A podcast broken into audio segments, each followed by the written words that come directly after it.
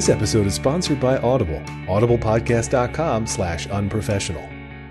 It's time once again for Unprofessional. I am, as always, Lex Friedman, and the other guy is, as always, Dave Wiskus. Hi, Dave. Hi, Lex.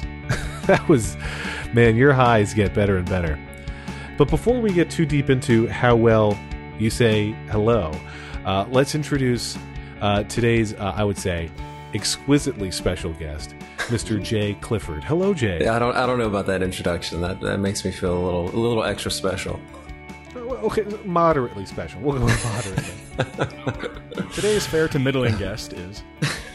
There, there you go. Let's let's set the bar kind of low so we can get this off on the Oh, right that's foot. right. That's right. Aim low. Jay, for the uninitiated, tell our listeners who you are. Who is Jay Clifford? Well, that's that's a good question. Um, I've been a songwriter for. Uh, let's see. I started writing songs when I was about- about fourteen or fifteen years old, and studied uh, music in college, and then joined uh, a band called Jump Little Children, and we toured the country for about fifteen years, and uh, I'm putting out records and producing records and mixing records, and you know, making music. To me, one of the key distinctions about your career, Jay, is that you are the only person about whom I've been told that if someone I know could get your singing voice, they would murder me to do it. Yes, our uh, our eagle-eared listeners will recall that your name came up on a past episode, and I said that I would gladly murder Lex for your singing. Well, it's a good thing. A good thing that you guys are in different states, I guess. I will also say that Dave said Dave made me promise that I would not bring that up during this recording session. So now we see how good a friend I am to Dave. Uh, But only because I was going to bring it up. But to be fair, I I feel like it's okay for you to bring it up because I did say I'd murder you. right.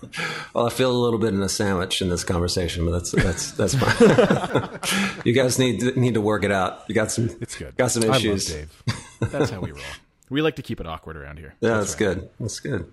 And now you're in uh you're in South Carolina, is that right? Yeah, I'm in Charleston, uh, South Carolina. Uh, the studio is actually right. I don't know if, uh, if you guys have been to Charleston before, but um, it's a beautiful, beautiful city.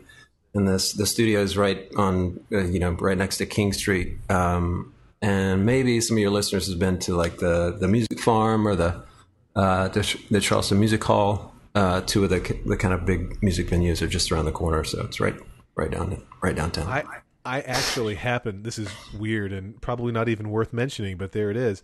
I, I even know a song about the music farm. That's that's how familiar I am with it. what what song? So since I can't seem to go a show without mentioning They Might Be Giants, uh the when They Might Be Giants did a tour, I guess in the mid or early two thousands, they did a they did a conceit called venue songs where they would write a song each day for each new venue and they have a song about the uh, the music farm in Charleston. Oh, okay. I have, I have to hear it because I I actually saw them. I don't know if it was that tour. Do you remember what year that was? You said early 2000. I think it was actually 2004, 2005, somewhere in there. Yeah, I might have. I might have seen that tour. Uh, maybe it was a maybe it was a couple years before that. I'm I'm kind of losing track here, but um, they were so amazing. I mean, it was so loud. I don't know. Was it loud? like it, it was the kind of it was the kind of show. It was unexpected, unexpectedly loud because uh, my eyeballs were vibrating. You, have, you, have you have you been have you been to one of those shows where like when the Yeah. when the bass like really kicks in, the whole place uh, gets blurry. You know what I'm talking Yeah. about? Yes. Yes. It's the level of bass just below. I can't tell if I just wet myself. Yeah, it's yeah, exactly. It affects the whole body. So, um, uh, you know, you would expect that from you know uh, uh, whatever band from the '80s, but uh, pick, pick your poison there. But um, uh, not from They Might Be Giants. But it was amazing. Such a good show. These rock musicians today, all this loud music. Exactly. I always get scared at a loud show when I feel that bass, and for me, I always think of it as feeling it literally, not not in a metaphorical way, but in a literal way, feeling it in my heart. And I always worry, like, is this hugely loud thumping bass doing something bad to my body right now? Yeah, like, am I having palpitations? Uh, you're probably not having palpitation, but you are being sterilized. Most likely, you're most likely being. I have many, many children, Being so I, I'm, sterilized. I'm ready to be sterilized. You have many. We're okay. You have many, many. That sounds like you lost count. How many? On it, well, if we, if we I, I, how many kids do you have, Jay? I have two. Okay, so if we, uh, all right, so I have you beat by one. I have three kids. It's Okay. not. It doesn't feel like a whole lot most of the time, but when you talk about three, three feels like a lot in 2013, I guess. It kind of does. I mean, at three because of inflation. th- it- is that what it is? Uh, yeah, three. You're, you uh, you can get away with three, but any more than that, it's it's uh, a little uh, uh, excessive. Once once you're up to four and five and stuff, it's like uh, the question is: Are you a unusual religion and very devout, uh, or are you crazy? I, Yeah. I'm with you. Exactly. Or just Uh, greedy with the gene pool. if you get exactly, if you get to five, that's a cult. You're you're in you're you're in cult territory. I've known people who had like eight brothers and sisters, nine brothers and sisters, and at that point, it just feels like you're starting an army. Exactly. Yeah. I don't know. I don't know if you've got. Have you ever have you ever actually been to visit a cult by any chance? Uh, I can't say that I have. I've been by the Scientology Center, if that counts. I don't know if it does. Oh, there's a Scientology center a block away from me. Wait, there's one. uh, So what? Downtown Denver. Is that where you are? Yeah, yeah, they just built it. Uh, I want to say about eight months ago. I'm not going to lie. I just double checked, uh, and, and I could still be wrong, but I just had to make sure that I didn't offend you, Jay. That I was just looking up to make sure you are not on the Scientology roster. And like- it's like There would be a show. right. That could get heated quickly. I've. I have to say, I've never real time Googled whether I've offended someone I'm talking to. That's a that's a first. Um, I worry a lot. But so, but you, do you sound like you have a cult story? And if you have a cult story, I want to hear it. Yeah, I definitely want to hear it. Well, I, I do. I mean, first I want to hear about the Scientology thing because I've, I've actually visited the, the. There was one in Boston, um, and I just kind of went in out of curiosity. There's not much of a story there, but um, why did why are they are they expanding? Why why is there one in? Den- I think they're always trying to expand. I haven't been in there. I've walked by because I when I walk when I take the dog out, I walk by there. They've never harassed me. I've seen them outside outside with uh, their e meters and their personality tests sometimes, handing out pamphlets. Uh, the only thing they've really done that's offended me wasn't even them. It was the bar that's across the street, the bar that I used to go to, and the marquee one day said "Welcome Scientologists." So I decided to stop going to that bar. They lost my business. you, uh, yeah, you boycotted them. Okay, so they have you tried the e meter? That's that's one of the reasons I asked because they didn't have one when this was probably in the '92 when uh, when I checked it out, they, and they they didn't have that at the time. Is this the thing you hold on to and it kind of checks Right. your Your whatevers, yeah your whatevers your your thetans, I believe it is. how, how how thoroughly you've been sterilized by They Might Be Giants? Exactly. Yeah. You know, I used to live in L.A. and I would go by the Los Angeles Scientology Center, or I think they call it the Celebrity Scientology Celebrity Center. Center, yeah. Right. And um, my my big Scientology Celebrity Center claim to fame was I did see uh, John Travolta going into it once. Oh, nice. which yeah. was uh, ve- as exciting as you would imagine, which is to say, not very. But I have never, I have seen an e meter in person uh, that somebody had acquired, I believe, through nefarious means and owned, but I have never actually used one. I, I, Does it work? Does it plug into your iPhone? Is it like a square reader? There should be an e-meter app. I, I, I would love to love to try that. I'm, I'm sure it's just How some. are they not all over that? I'm sure it's just some kind of like you know, you know, electrical bolts or something. But right? Yeah, it basically like you know, I would- it's. I think it works as scientifically as a mood ring, if I'm not mistaken. It could, it could be that like you shake the, the the phone and the app tells you how many thetans you have. all I have all the thetans. You know we're getting a phone call after this, right? That'd be great. You can send them to What me. Tom Cruise? Oh yeah, we'll send them to Jay. Yeah, send Jay. them send them to me. You know what? I actually, I get, I do get angry about Scientology because I've I've read way too much about Scientology and um, the especially not just crazy, but I think knowingly evil people at its helm. But I I get angry because of the like. I think Tom Cruise was going to be crazy whether he was a success, successful movie star or not, and so this was just one way for him to deal with his craziness. But for the the more normal people who get sucked in, I I, I get angry because I worry about them and the way they've ruined their lives. It does seem like there's some abuse cases. So mm, yeah, Yeah. maybe maybe like not. physical violence and and you know taking their money for profit private profiting and stuff and and you know really being the, the violence is really what gets me mad or the people who get subject to to sl- slave labor for years and years because they've offended somebody man it's crazy it's terrible Yeah, yeah. Well, uh, Ge- George Carlin had a good way to deal with this. He said, "Any you know, one-on-one people are great, but you start putting uh, you know armbands around your arm or get them in groups or in teams. That's where things start going wrong."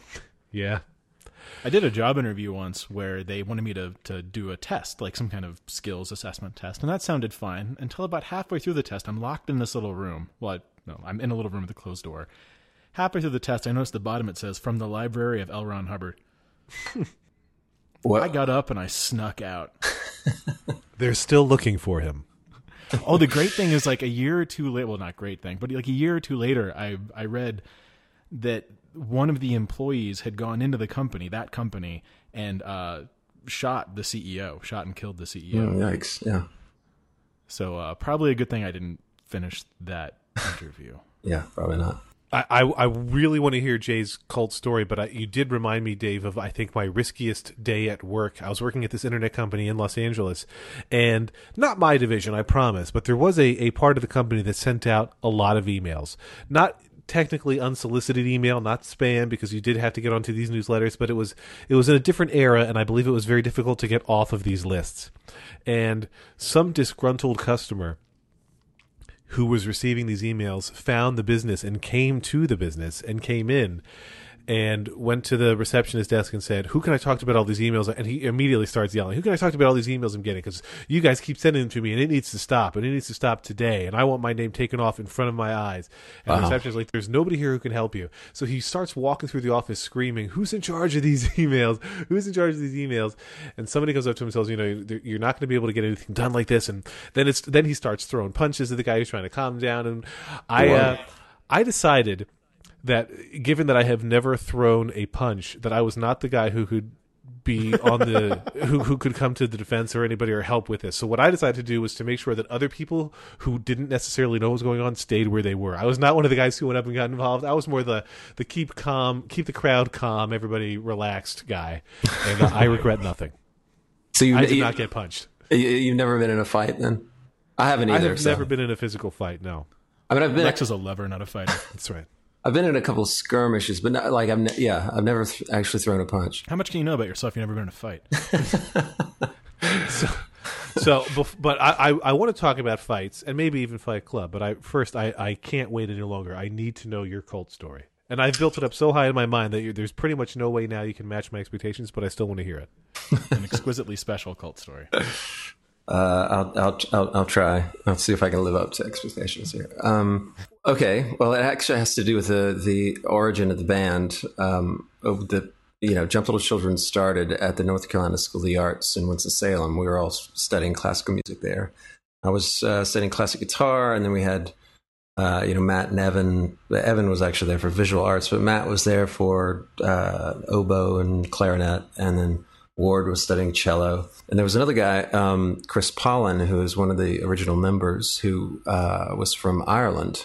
And that's where some of the Irish music uh, influence came from. But uh, he he was he was studying um, classic guitar with me, and we you know were close friends. And but he was he was kind of there's something you know a couple screws loose. Uh, uh, he just wasn't quite balanced. He, you know, he was he was the guy who would be naked at the party or um, make the really amazing eggnog and then be throwing up in the backyard. And you know, he was, it, he was just one of those real bohemian, um, exciting and confusing people. We decided to move to Boston to play uh, Irish music because that's where all the Irish people were or are um, in America. And so we went there and started studying, you know, uh, started playing in a lot of the, the sessions and uh, studying the music. And he actually came across a person in in in the T, the subway there, because we played, we busked a lot in the subways in Boston. Um, who invited him to uh, this dinner out at this big Catholic family house um, outside of uh, outside of Boston. And so he he went. It's like a you know free food kind of Friday night uh, get together thing. And being poor musicians like we were, you know, an excuse to go and just kind of meet some new people or whatever, and have a free meal. So uh, he did that, and then got uh, realized that he was actually kind of teased into this um, group. You know, they had an amazing meal, homemade bread. You know, it was, it was this huge house that had like, you know, maybe five families living in it, kind of thing. A big backyard, and they had a fire. uh, and then started playing music. People were dancing around the fire, and he was like, "Wow, this is really fun," you know.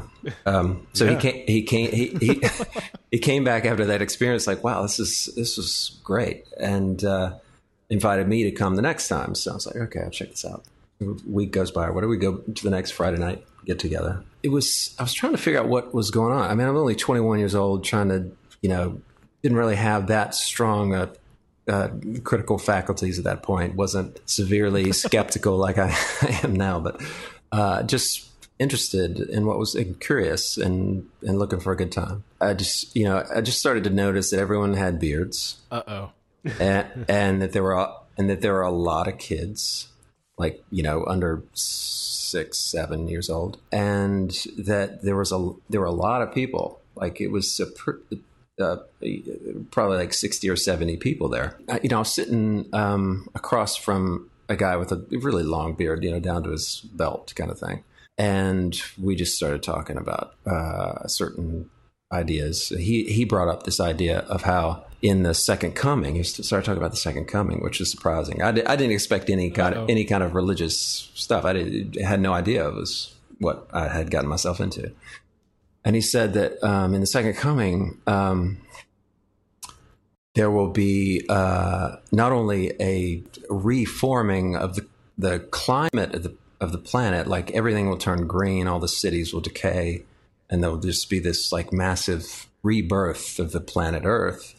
But that technology will become like supernaturally um, sophisticated to the point where we'll have space. And at that point, I, I, I was s- struggling for a handhold on the conversation. Like, "Wha- what is he talking? What is he, he talking about? And um, it dawned on me that this was like a community of a, of a sort. And so we, and I was like, well, what is this? You know, what's going on? He said, this is the a messianic, and it's one of the twelve, one of the tw- one of the twelve tribes. Um, and when once they have um, a, a communities on every continent in the globe, then the, the second coming can be reborn and all this kind of stuff. So then the music starts playing and the fire and the um, and then we you know after the dancing and the actually the, the music was amazing. That's how they get you, It was Jay. really That's how they get you. exactly. It always is. This is why I don't trust people with beards. Th- then we ended up in this like um additional like the, the, the ha- behind the house was this other house like another completely other area It's more like a community center type thing and there's carpets everywhere and then, so we get kind of get into this meditative uh, thing where there's a bunch of candles and whatnot um Sounds romantic. It was. oh my god, that was so weird. that's not like an echo like a digital That was crazy. Continue. I'm sorry. Dave, you and I can make love later. You guys go ahead. Um, so uh, yeah, so we um, there were conversations about everything from the transcendent to capital punishment to you know husbandry or whatever it is, like all all types of different things were talked about. For I get, I always get nervous when when I hear about the second coming because there are many folks who are awaiting the second coming who believe that I die in it. So I'm not a huge fan. I'm a Freeman. You know how this goes. So it's like, Well, if someone is telling you about the second coming, they're the one who is going to be saved, and you are not. There's that's, Yeah. that's pretty much a guarantee. Yeah, It's almost like somebody bragging about going to like I'm going on vacation. I'm going to Disneyland and you're not. I'm going to heaven and you're not. right. It is sort of like that. Yeah. So anyway, you know, we went back a couple of times just to kind of get the full experience, and then Chris uh, joined the cult. Whoa. Moved out of our house, quit the band, um, grew a beard, and to this day um, is is a, a member of the community and has several kids with Old Testament names and uh, has lived in the different houses. Um, they have they have a house. The, I think it's called the Seuss House in France. Uh, they have a house in uh, Ireland and one in Australia, and they have a ship. They have like a sailing vessel. that They You have a ship? yeah. I'm signing up. How can I join this thing? This sounds great. It's not like a cruise. it's not like a carnival cruise. Well, maybe yeah. Well, But, uh, maybe it is like a carnival cruise. maybe Carnival- maybe it is actually. Yeah. Well, So- these Scientologists, they have a navy, so not too far off. Do they really? Yeah, that was L. Ron Hubbard's whole thing. Is he wanted to because he was he had a yacht and he wanted a whole fleet and he kept building it out. Yeah, it got weird. Oh wow. Yeah. Cool. Didn't know that. So yeah. So he's uh he's still in it. After you Does know he bake his own bread now? they they bake their own bread. Yeah, he's he's he's he was actually a really good br- bread maker even before then. But uh Oh, a good fit then. yeah. Do you stay in touch? Like, how do you how do you even address that with a friend? Like, hey, how's the cult going? Um, we don't really stay. I mean, the last time I I actually exchanged an email with him, he doesn't like. I don't. I don't think he has access, access to a computer unless he goes off the grounds. But yeah, we exchanged emails at some point, maybe two years ago, and sent pictures of kids and that sort of thing. Now I feel lame. I don't. I don't have any friends in in cults. I did have a friend in high school who. Uh, it was right before Y two K. And a friend of mine from high school, his his dad decided that Y two K was going to be the end of the world and moved uh, the whole family to Alabama. Which, I I mean, it was 1999. It didn't seem that ridiculous to want to take some kind of precaution, but they moved to this compound in Alabama, and it was like one big building, and there was like a shed full of guns and food, and it just kind of went off the rails from there. Yeah, I would imagine it would. Yeah. They never asked me to visit. Well, uh, yeah, that was. I, I think I went to uh, something like that in um, Conyers, Georgia, in like '98 or '99. There was a a prophet, like a Catholic prophet, um, who a woman who um, had had been visited by the Virgin Mary, and so I didn't know what to expect. I actually went with this was with Chris. Yeah, God, this must have been what earlier than that, maybe ninety three. Went with Chris and Matt and Chris's dad, who was an amazing stained glass artist. He actually, uh, if you ever go to Galway, the main cathedral in Galway, he did all the, the stained glass for that cathedral. But um, just just really beautiful stuff. But his Christopher's dad uh, decided to go to this this this gathering, and so we we you know we're like, oh, that's- that'd be fun. Let's do that. And it ended up being like. You know, you go to like a concert, um, some huge festival out, out in, you know, on a farm or something, and there's like Vibrating eyeballs. yeah, and there's like twenty thousand cars and like you know state troopers and like you park you know parking on these rolling hills in the farmland kind of stuff. And uh, like I had no idea it was going to be this this huge, but there were pro- I would guess forty thousand people, fifty thousand people, this en- enormous crowd.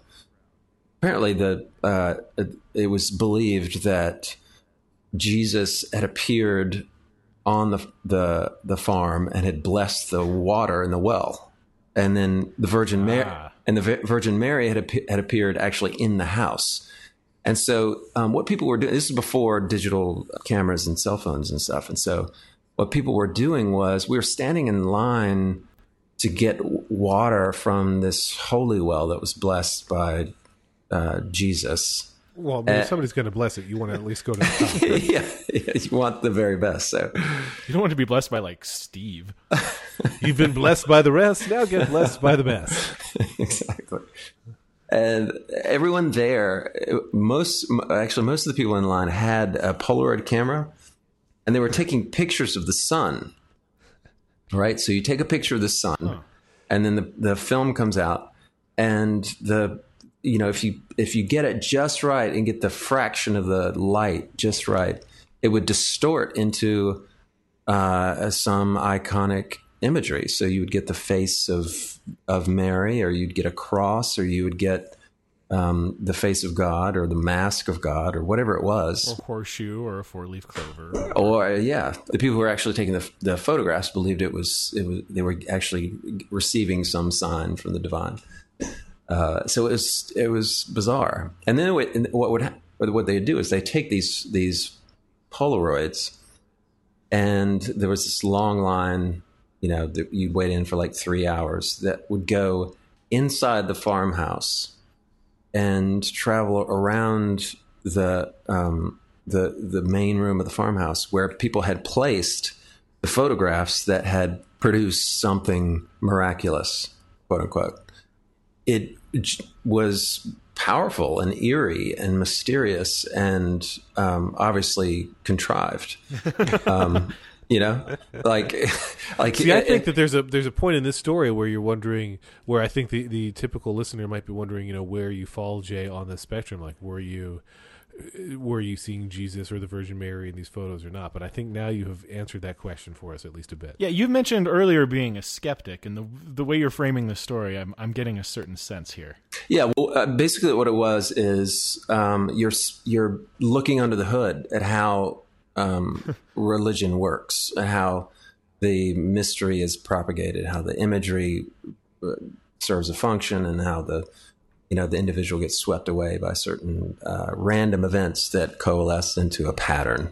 And so, actually seeing that firsthand and seeing, you know, you know, when I'm a kid, you know, I'm still in college or whatever, seeing it, seeing it um, be so effective to bring people to tears and to their knees and that kind of thing was impactful, to, to say the least. Well, so you make it sound nice. I'm not trying to romanticize it at all. I'm just I'm uh, uh, because I'm I'm an atheist. I'm a skeptic. I'm a um, I, Yay! I mean, you're you're right at home. I assure you. It was just that it's it's rare to hear, especially from an atheist and a skeptic. It's rare to hear a description of that kind of event or that kind of religious interaction without there being a little bit, a little hint of I don't know, cynicism to it or even anger. So for you to describe it and you make it sound like a beautiful event that you're not into, you're not a part of, but it's colored in a certain way. I draw a stark line between the uh, the supernatural and the transcendent, and I think all that religion is guilty of is calling what we experience as something numinous, calling that you know supernatural, divine, I, and I think that's a easy mistake to make. And so I'm sympathetic towards the, the people who do make that mistake and, and, and fall into the traps of, of dogma and organized religion. But you just blew my mind. Well, there's a lot to be. I don't. I don't mean to to ignore some horrific things about what religion is and what it does. I mean, there's a lot to be more than annoyed with to actually fight and to, uh, you know, resist as much as we can because it, it does a lot, a lot of harm. No matter what charitable view you take of it or um, uh, what how, how sympathetic you might be towards the easy trap of it. It is a poison, and I think should be resisted as much as possible. I think it's uh, easy to take uh, a stark view, um, uh, but and I, if you would if you had asked me something, or if we had talked about this maybe a few years ago, I would have had a, a more cynical view. Um, but that would have been just the enthusiasm of a convert. Like I, I would have just simply been uh, frothing at the mouth of uh, how realism and uh, natural physical processes are, are the answer, you know, without any sympathy towards the other side. But I think once you, I think confidence in a certain philosophy breeds empathy towards others. Yeah, I think I'm still in that phase where I'm I'm so caught up in the why doesn't everybody see this? The yeah, the excitement of, of being converted. I'm still very cynical and and mouth frothy. well, yeah, I mean, I was raised in a, a Baptist uh, household that was, you know, my parents are good people, um, but my grandfather was a preacher. My grandmother was the organist in the church. Um, my my dad was a deacon, my mom was a, a, a choir member, and um, wow, you, you, know, it was it was very stitched into the fabric of the, of the household. One thing I'm realizing though is that if if your grandfather was a preacher, then your dad was the only boy who could ever reach your mom. it's it's how far you went to telegraph that joke. that was that's so good. I, I mean, good. I grew up way to get there. I grew up very strictly kosher. My parents are still very observant. My sister moved mm. to hmm. Israel with her husband. They're super religious. You know, mm. I we went to synagogue three, four, five days a week. Uh, Hebrew mm-hmm. school three days a week, and I went to Brandeis University in large part because they had uh, humble brag because they had 21 kosher meals per week, and that was super humble important brag. to me. And um, I don't know, it's I started wearing a yarmulke all the time when I was in college. We all went through that phase. It, really, what happened was I had dated a Mormon, and I felt so guilty that I had dated this Mormon girl instead of a Jewish girl at Brandeis, so that I started wearing the yarmulke all the time, sort of as as my punishment to myself. And zero sum Judaism. Then over time, it was this combination of you know I couldn't accept uh, uh, the argument that uh, the Lord works in mysterious ways as a justification for for bad things happening to good people, Yeah. and then uh, combining with that, I couldn't come up with any reasonable explanation for the small annoyances in everyday life. So it was just as much my friend Sam getting cancer twice um, as it was stubbing my toe twice in two days on the same corner of my bed. I was like, fuck it, there is no way that God exists. And that was the beginning of the end for me. How, how old were you at that, at that point? I, I guess I was probably around 18, 17. yeah. I stayed kosher for another seven years just to hedge my bets. But uh, I don't think I ever had a big moment of realization. I I would say that I was a born atheist. I never believed. It never stuck. I mean, I grew up in and around churches, but it never. I don't know. It just. It, I never bought it. It always felt like Santa Claus to me. So were you ever, I mean, were you indoctrinated? Were you taught these things or no? Yeah, yeah. I grew up uh, in and around like non-denominational Christian churches. My grandmother was a, uh, or is uh, a devout Christian. Has worked in churches for most of her life, and so I spent plenty of time. Uh, like in high school, I would I would hang out after school at the youth group, but even there, I was the guy who didn't believe. Like I was the secular kid, and it, it wasn't because I wore that as a flag, like the way that maybe I do now. It was just that I don't know. I I would stay away from it. My body just rejected it from the very beginning. Yeah. Yeah. Well, I mean, Christopher Hitchens uh, talked about those who are so made, you know, to not, to not take to it. Um, I mean, he, he talks about being nine years old. I'm sure you've heard this story about his, um, or maybe not, but, uh, about his biology t- teacher talking about the, the green leaves being pleasing to the eyes. And that's the design of, of, of God. And he, he, he's nine years old and he's, and he says to himself, that's bullshit. Yeah. So that's there are there are people who actually have that kind of born in, um, and I, I wasn't one of those. I, I, right, and I, I think it's hard, especially if you grew up with a very uh, religious family, because you know it's this, and this I think is one of Richard Dawkins' points where he talks about how you know you have to listen to what your parents say right away, and so if your parents, as an evolutionary sort of advantage, like if your parents tell you don't you know run into the street you can't run into the street because you'll potentially get killed and die and so when your parents say hey there's a god who's wants the trees to be green and whatnot and you are you know as a kid if your parents are telling you this all the time it's it's very hard not to listen not to accept it yeah, well, we're we're made that way to actually listen to what our parents say and, and believe what they say, just so we don't walk off cliffs and stuff. You know, exactly yeah. Mean, And it makes it hard. I have friends who are Christian and they've got kids, and it's it's difficult for me to not wonder what what are they going to teach their kids and and what if anything will need to be untaught later. Well, it's it's tricky business, yeah. I mean, because my brother is a missionary, and um, you know he has he he's older than I am, but he just had his first child, um, who's now six months old or so, and there's a part of me, uh, you know, I don't proselytize or I'm not an activist in in the name of atheism by any means. I, you know, I think it's something you kind of have to come to. Uh, I certainly would resist religion any way I can, and have had to it within my own family just to, you know, to keep it from intruding on my own space. But um, you know, for him, I've actually considered uh, just throwing a seed of doubt out there, saying, "Do you actually want to teach this to him before he can think about it for himself?" Uh, because I, I think it is, I think it's wrong to tell kids that this is the way the world works when you don't know that that's the way the world works. I think that's that's a problem. There's a line though where if if you have enough doubt that you're not willing to teach your kid, why would you believe it? And the same thing in the other direction. If you if you do believe it, then why wouldn't you teach your kid something you believe to be true? Yeah, well, uh, the problem there is the, the, the term believe because believe is like a umbrella term. It can mean a lot of things. You can you can talk about you know it's used in politics to talk about things that we don't know the answer to. You know, I believe that um, you know the, the the right path is you know to go this way or that way. Um, when no one really knows exactly what the truth is. So, whenever you're talking about something that you believe, you actually have to categorize it that way because uh, you don't know the answer. You know, I mean, you, right. you you say I believe it to be true, because you don't know it to be true. That's that's the caveat there. Um, and so, if you don't know it to be true, you shouldn't teach it as true. That's the problem. Well, this is where we we get like fundamentalists saying things like, "Well, we only believe that evolution is a thing. That's just a theory." Right. Yeah. No. Well, gravity is just a theory. Well, gravity is a theory. Evolution is a theory.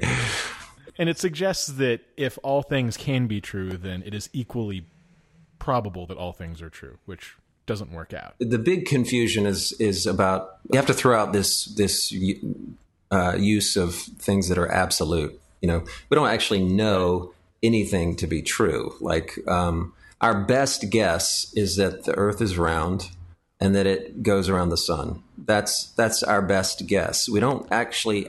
When you know. say it goes around the sun, do you mean the, the big bright thing, or are you referring to the Son of God?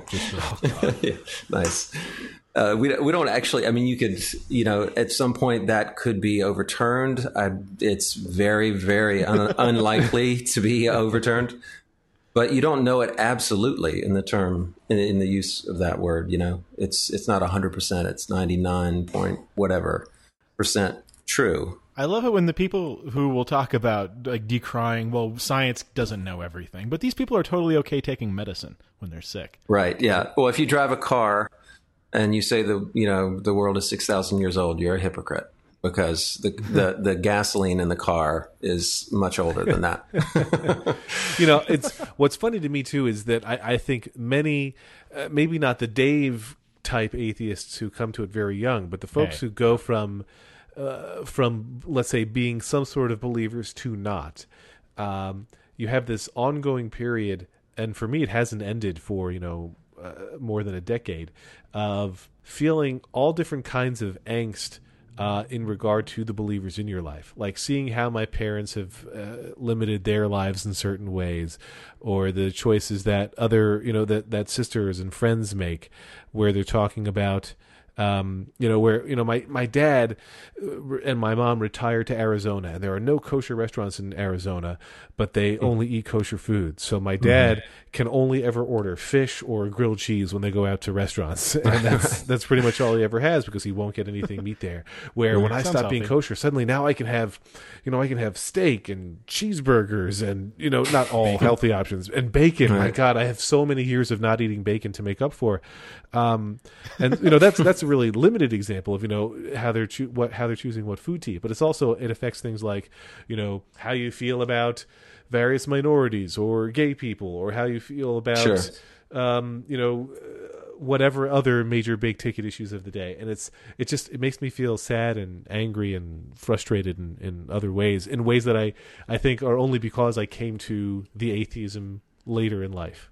Yeah. No that's that's all exactly true. I mean you you I mean, you want people to live life to the full, and the people, especially the people that you love, and you encourage them in whatever you, way you can. And when you see them limiting their choices, and you know, my parents are the same way. They, but I, I wonder if it's more out of an aesthetic that they have, like your, I would guess that your dad probably actually likes the fact that his uh, options are limited. I mean, I know my dad does. Like, his, the world is very simple to him, and it's like there's only a few rules that govern the way the world actually works in his mind. And it makes it so much easier to think about. Maybe it's as simple as some people are question people and some people are answer people where some people just want the answers given to them and to not have to work too hard to process them. And other people like maybe us are more interested in asking questions and we keep going out and, and trying to discover more and embracing more of life. Uh, yeah, I mean, it could be. I mean, I, you know, my dad is is a, a, curious person too. I don't mean to, to paint him with such a, a simple brush, but um, right. And you know, my dad was a doctor. You know, he's retired now. He was an orthopedic surgeon, and so he he understood mm-hmm. science. Right. What he told me, and this really. Uh, I guess the, the the verb I want to use is disappoints me, um, where he was believing less and less and then started believing more when his parents died because he wanted to believe in an afterlife for them. And i can understand that mentality. Yeah. Uh, or i can understand at least the, the motivation there. Uh, though i don't really you know i clearly don't agree with that that perspective. And it's to me, the lesson isn't, boy, now I'm bummed that my parents are dead or that anybody I've loved is dead. And so I'm going to choose to be a believer because I can't believe that it's just over. To me, it's instead, you know, like you got to make the lesson, wow, there is a real finality to life. And that's the, you know, the most exciting thing about life. So now I'm going to make these decisions about how I'm going to choose to spend my time and make decisions. These are not novel or new ideas, but it's, it's interesting to me how there's so much, and it's not even just with religion and belief, but how there's so much where there are kind of two directions that people can take on philosophies and we're all humans and we all exist on earth and yet um, it's so easy for people to to commit one way or the other. You know you've got republicans and democrats and you've got believers and non-believers and there are so many issues where people can just say, "Nope, I clearly believe it this way," or "I distinctly believe it this other way," and it's it's unusual to me that there's less agreement that everything becomes so binary. I feel like with dogs, you know, all dogs are pretty much like, "Hey, you know what? Dog food is pretty fun to eat," and so is all other food. But humans can't agree on anything. This is why I like Christmas so much. I, th- I think that's actually a new phenomenon. I would, I would, I, I think options um, the the kind of al- algorithmic exponential uh, increase of options is a modern phenomenon that our generation, maybe our parents' generation, or, or definitely our kids' generation, are going to have to deal with more and more. I mean, we live in a world of uh, now this generation of information where any thing is on the table and everything is is there for you to actually be able to make a dis, to, an informed decision about. Um, and that includes what kind of jeans you're going to wear to what God you're going to believe in or what grilled cheese you're going to have. Um, you know, all all all of that. If you I have one all that has the Virgin Mary on it. exactly. Yeah. I like those things being weighted equally.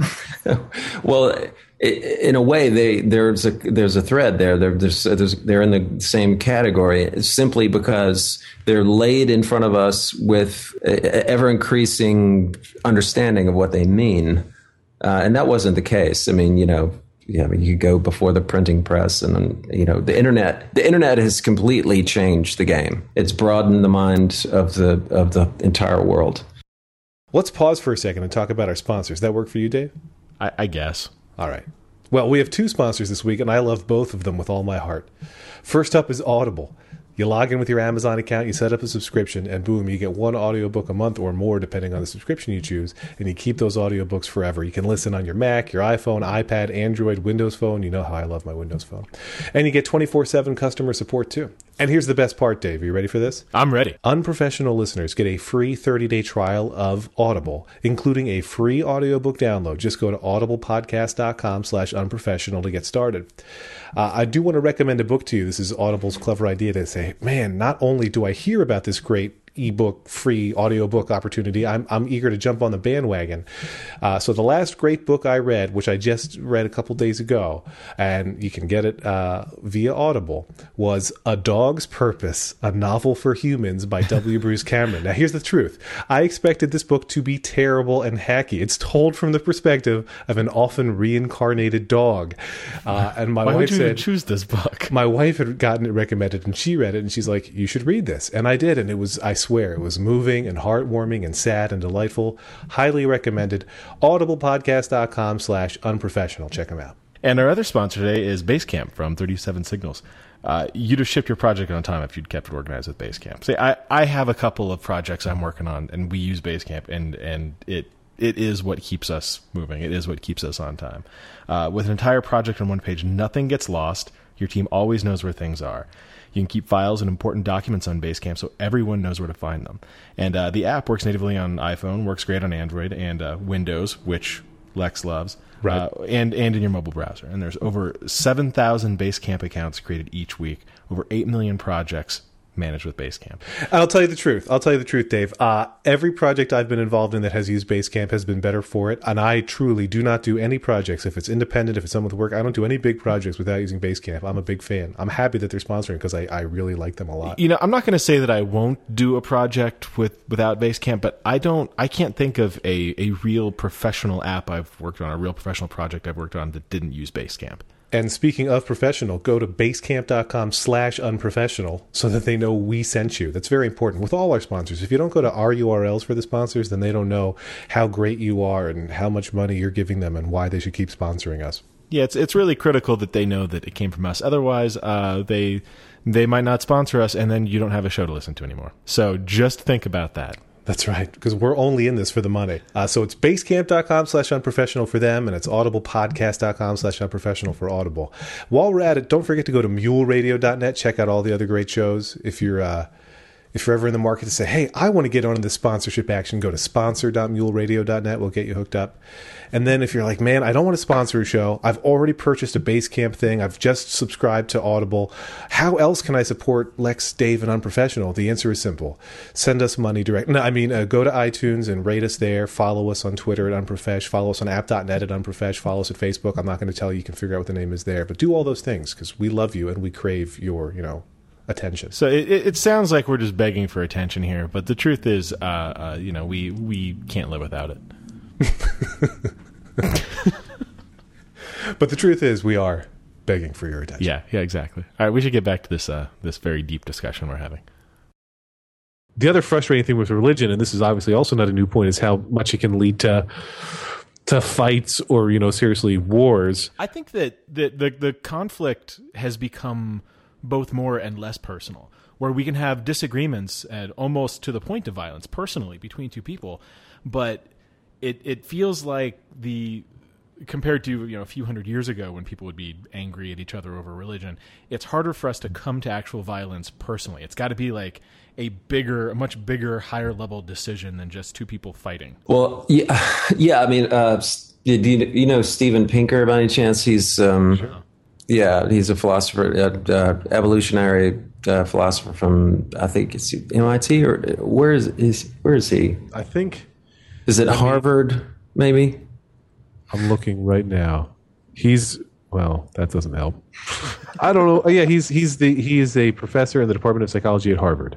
Harvard. Okay, so he um, recently just put out a book talking about the history of violence, and I, I haven't read the book, but I watched a lecture that he gave about it, and it's pretty fascinating because it's very optimistic. He said things are are ten thousand years ago. It was uh, one. The chance was one in three that you would that if you were a male, you would be violently murdered by another male. Wow. So one one in three, and so you know things are are even though so we, one of us. Yeah, one of us would have been like you know in this conversation with a spear in our side. It would have been essentially. I'll own it. It'd been me. So you know things are getting better. Um, uh, it seems like because we're saturated in news that we live in a very violent world.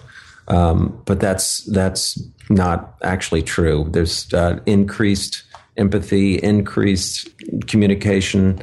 He talks about how in uh, uh, you know around the Colosseum in Rome.